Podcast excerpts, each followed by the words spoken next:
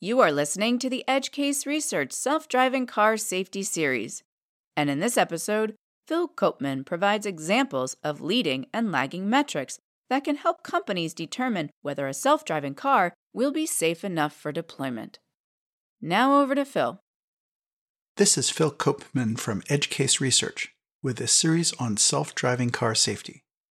This time, I'll be talking about the concepts of leading and lagging metrics. Ultimately, the point of metrics is to have a measurement that tells us if a self driving car will be safe enough, for example, safer than a human driver. The outcome we want is a measure of how things are going to turn out on public roads. Metrics that take direct measurements of the outcomes are called lagging metrics because they lag after the deployment.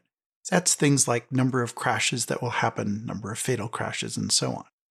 To be sure, we should be tracking lagging metrics to identify problems in the fleet after we've deployed.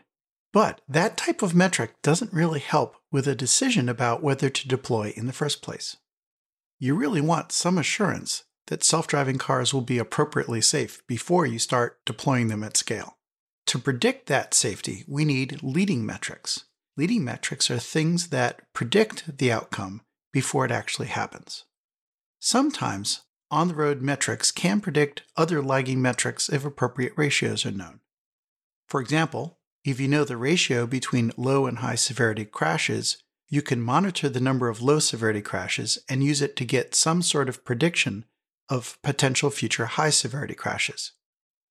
I'll note that that only works if you know the ratio. We know the ratio for human drivers, but it's not clear that the ratio for self driving cars will be the same.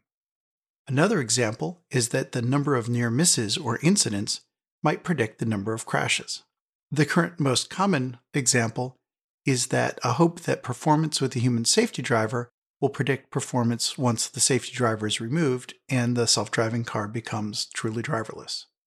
Those examples show that some lagging metrics, metrics after you deploy, can be used to predict other longer term, less frequent lagging metrics if you know the right ratios.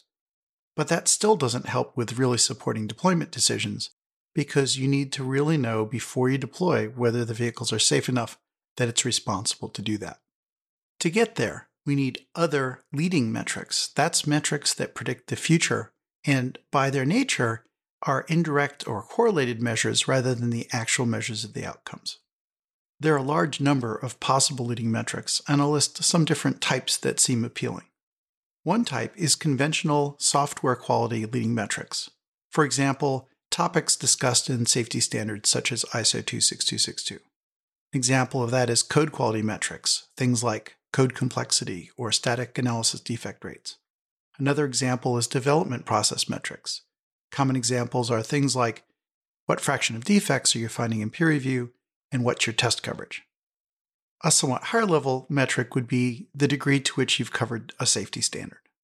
More specific to self driving car technology, you could have a metric that is what fraction of the ODD, that's an operational design domain, have you covered with your testing, simulation, and analysis.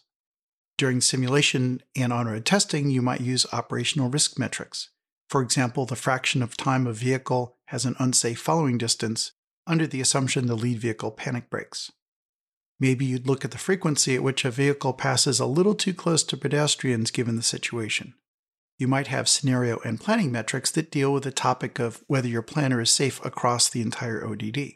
Metrics there might include the degree to which you've tested scenarios that cover the whole ODD, or the completeness of your catalog of scenarios against the full span of the ODD. You could have perception metrics, Perception metrics would tend to deal with the accuracy of building the internal model across the entire ODD. Things like whether your perception has been tested across the full span of the ODD. Things like the completeness of the perception object catalog, or all the objects in your ODD actually accounted for. Related metrics might include the accuracy of prediction compared to actual outcomes. There probably also should be safety case metrics. Somewhere, there's an argument of why you believe you're safe, and that argument is probably based on some assumptions. Some of the assumptions you want to track with metrics are whether or not your hazard list is actually complete, and whether the safety case, that argument, actually spans the entire ODD or only covers some subset of the ODD.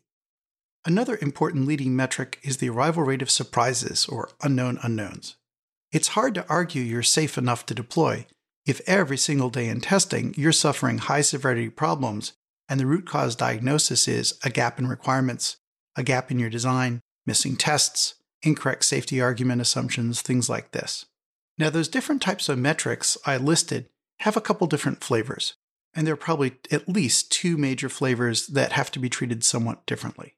One type of metric, one flavor is progress metrics. How close are you to 100% of some sort of coverage? Now, it's important to mention that 100% coverage doesn't guarantee safety.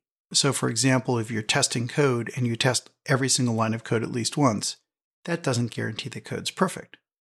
But if you only test 50% of the code, the other 50% didn't get tested at all, and clearly that's a problem.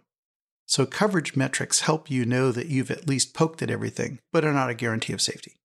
So, a lot of these metrics that have to do with did you cover the entire ODD should be interpreted as you should be up in the high 90s, arguably 100%, depending on what the coverage metric is, but that's what gets you into the game. It doesn't prove safety. Another flavor of metric is product quality metric. And that isn't coverage of testing or coverage of analysis, but rather how well your product's doing, things that are measuring the maturity of your product. Some examples there are how often you see unsafe maneuvers. Hopefully, for a stable ODD as you're refining your product, that number goes down over time. Frequency of incorrect object classification is another one, and another one would be frequency of assumption violations in the safety case. For sure, these metrics can go up if you expand the ODD or make a change, but before you deploy, you would hope that these metrics are going down and settling to somewhere near zero at the time your product is mature enough to deploy. One of the big pitfalls for metrics is measuring the things that are easy to measure or that you can think of instead of things that actually predict outcomes for safety. Ultimately, there must be an argument linking the leading metrics to some expectation that they predict the lagging metrics. Often that link is indirect. For example, well, to be safe, you need good engineering and good code quality. But the argument should be able to be made rather than just saying, well, this is easy to measure, so we'll measure that. Summing up, after we deploy self driving cars, we'll be able to use lagging metrics to measure what the outcome was. However, to predict that self driving cars will be appropriately safe, we'll need a set of leading metrics that covers all the different types of considerations, including the code and the ODD coverage, and whether your planner is robust and whether your perception is robust, and so on.